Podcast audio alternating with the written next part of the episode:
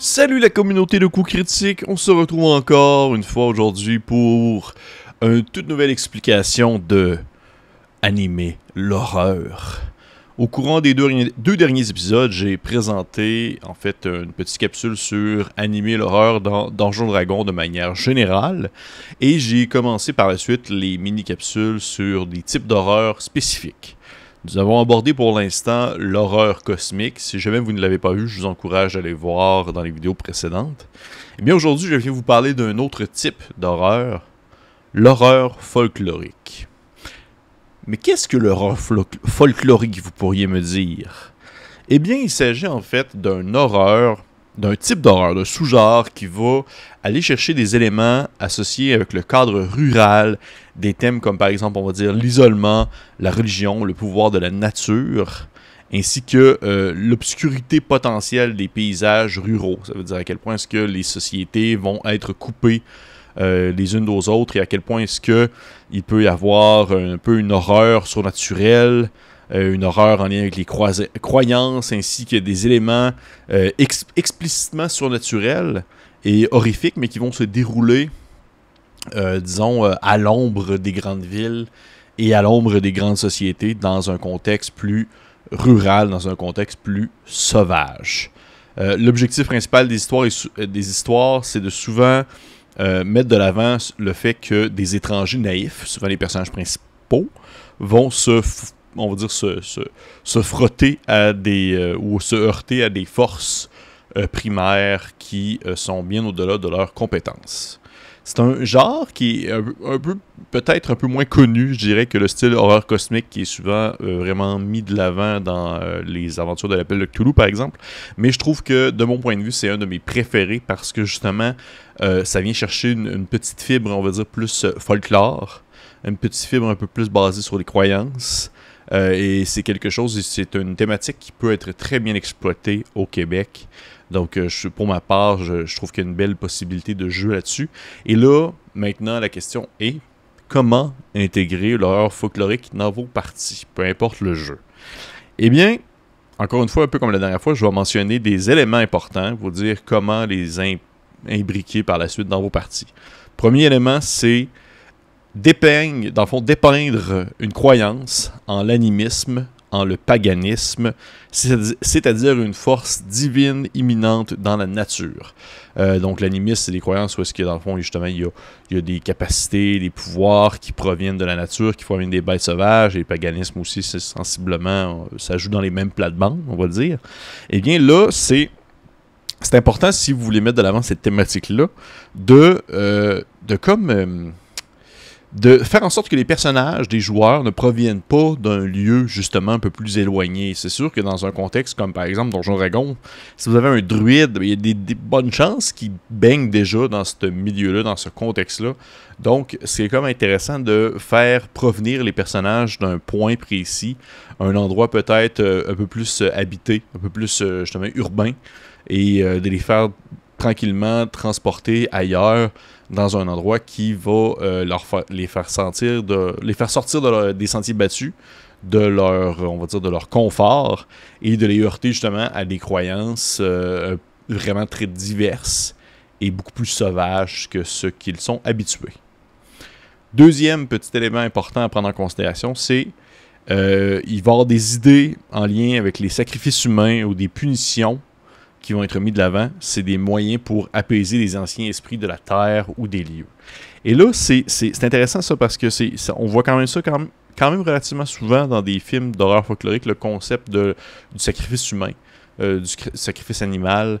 Et euh, c'est important de mettre ça c'est important d'intégrer cet aspect-là de manière à ce que ça soit naturel, de manière à ce que ça soit implanté dans une aventure comme étant un élément euh, important mais beau et joyeux du point de vue de les gens qui pratiquent dans le fond, ce type de sacrifice.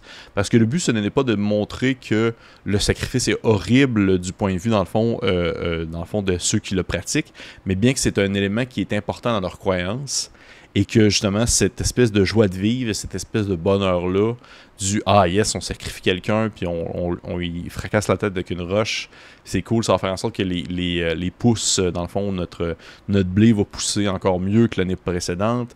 Et eh bien, de démontrer que justement cette joie de vivre-là va être un, contraste à euh, l'horreur que va vivre tes personnages de voir tel NPC qui les aime tant se faire défoncer la gueule avec une roche, par exemple. Fait que ça, c'est un autre élément qui est quand même relativement euh, important, qu'on voit quand même souvent dans de, des, on va dire des, œuvres qui mettent de l'avant l'horreur folklorique. Un autre élément aussi à, prendre en considération, c'est que il y a généralement un, certain nombre de personnages qui partagent un système de croyances que d'autres personnages pourraient trouver superstitieux ou surnaturels, et cela pose un dilemme de fiabilité. Et là, c'est vraiment, ça revient un peu au premier point, dans le fond, de mettre de l'importance sur le fait de, faire provenir les personnages des joueurs au même endroit afin qu'il y ait un sentiment de moi versus l'étranger lorsqu'ils arrivent ailleurs et qu'il y a un clash qui se fait au niveau des croyances. C'est aussi simple que ça, ça revient beaucoup au point 1. Par la suite, on pourrait dire également que l'horreur folklorique va représenter en fait un paysage de manière esthétique, visuelle, sonore, qui va sembler étrange, effrayant, évocateur, et même troublant.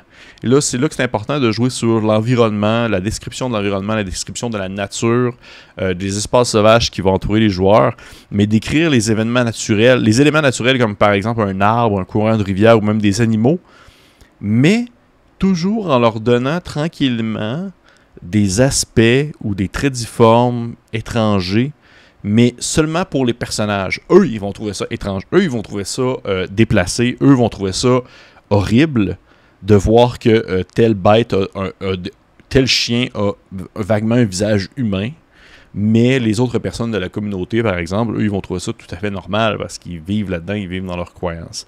Fait c'est un, autre côté qui est très important qui est aussi très intéressant à venir exploiter parce que ça vient sur ce que j'avais parlé dans une capsule précédente, c'est de, jouer sur les sens beaucoup des joueurs, que ce soit autant euh, l'odorat, le toucher, la vue ou l'ouïe, bien sûr, euh, finalement, le, un des derniers, euh, ça serait de. Euh, ils créent en quelque sorte le fait que il va avoir un, effet de curiosité pour les gens qui arrivent là, les personnes de l'extérieur, mais qui vont tranquillement s'intéresser aussi aux mythes et aux traditions anciennes qui ont été, dans le fond, réveillées. Ça veut dire que par exemple, on va prendre dans le contexte où est-ce que vous êtes un groupe de joueurs et vous êtes accompagné de NPC, de personnages non joueurs, et eh bien de faire en sorte que tranquillement, possiblement, il y a peut-être certains de ces personnages-là euh, qui vont commencer à s'intéresser à, ces croyances-là, euh, à cette espèce de réalité différente aussi.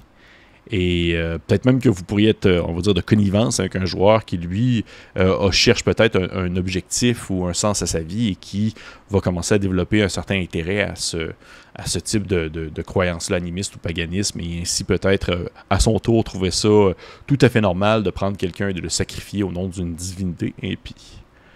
Euh, c'est vraiment le. Je, je, je, le répète et je l'ai redit et je vais le redire une dernière fois. C'était vraiment important dans ce concept-là, l'horreur folklorique, de venir jouer sur le fait que les personnages ne viennent pas de là, ne viennent pas du coin.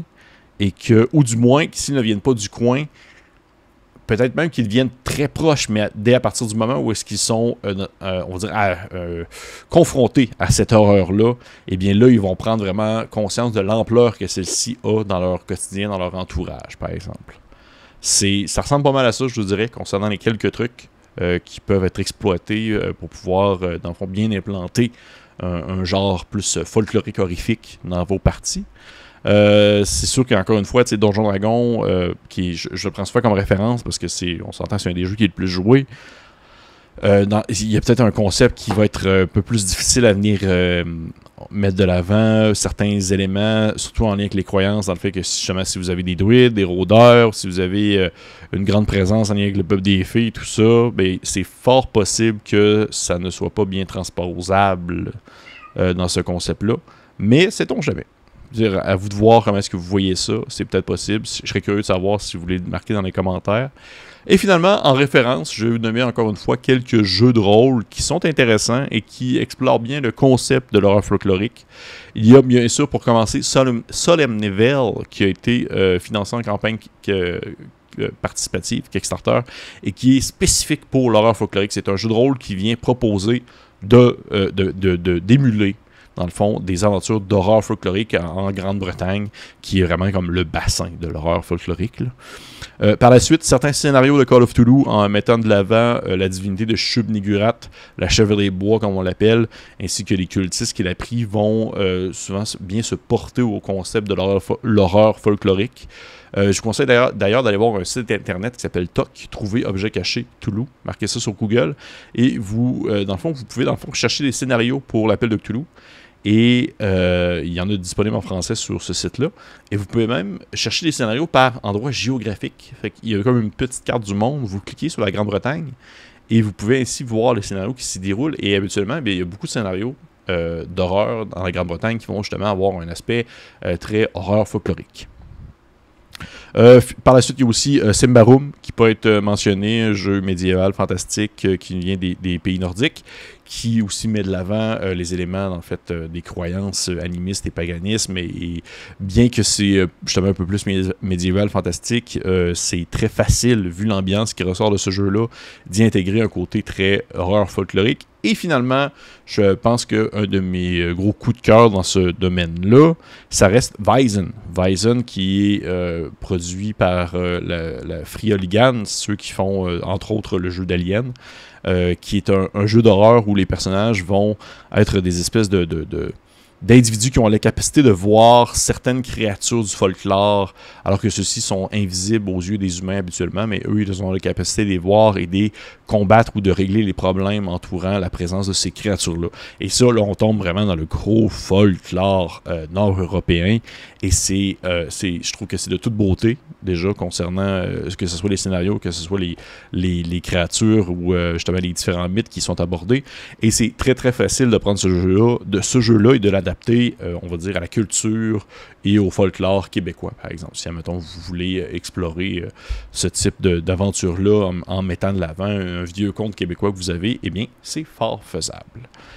C'est tout en fait, c'est ce qui résume mon, petit euh, passage sur l'horreur folklorique. J'espère que vous avez apprécié. Euh, je vous encourage bien sûr de liker, de commenter la vidéo et de partager si jamais vous avez, aimé ça. Euh, on va se retrouver la semaine prochaine ou peut-être même plus tôt que ça. Je ne sais pas trop encore, pour aborder un tout autre genre horrifique et y voir ses spécificités. Sur ce, je vous souhaite une belle soirée. L'Halloween.